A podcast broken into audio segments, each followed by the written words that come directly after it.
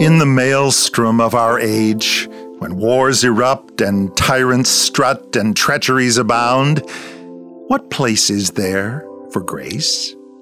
It seems a gentler, weaker virtue, made for temperate times. But what could be stronger than the forgiveness that finally heals the blood feuds of the past, or thoughtfully agrees to end the decades lost to vengeance? Negotiated peace is still the longest lasting kind. And what is weak about the calm deliberation that stares stark evil in the eye and resolves to love it to death?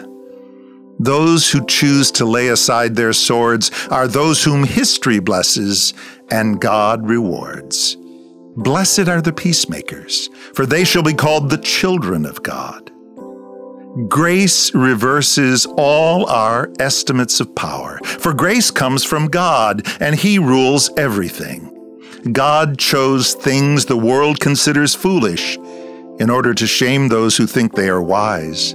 And he chose things that are powerless to shame those who are powerful.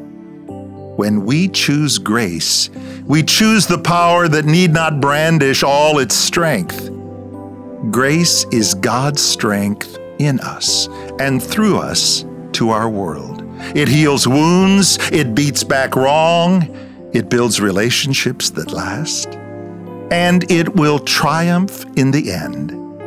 At the name of Jesus, every knee will bow, in heaven and on earth and under the earth, and every tongue confess that Jesus Christ is Lord, to the glory of God the Father. Grace wins, both now and when all struggles cease. So stay in grace.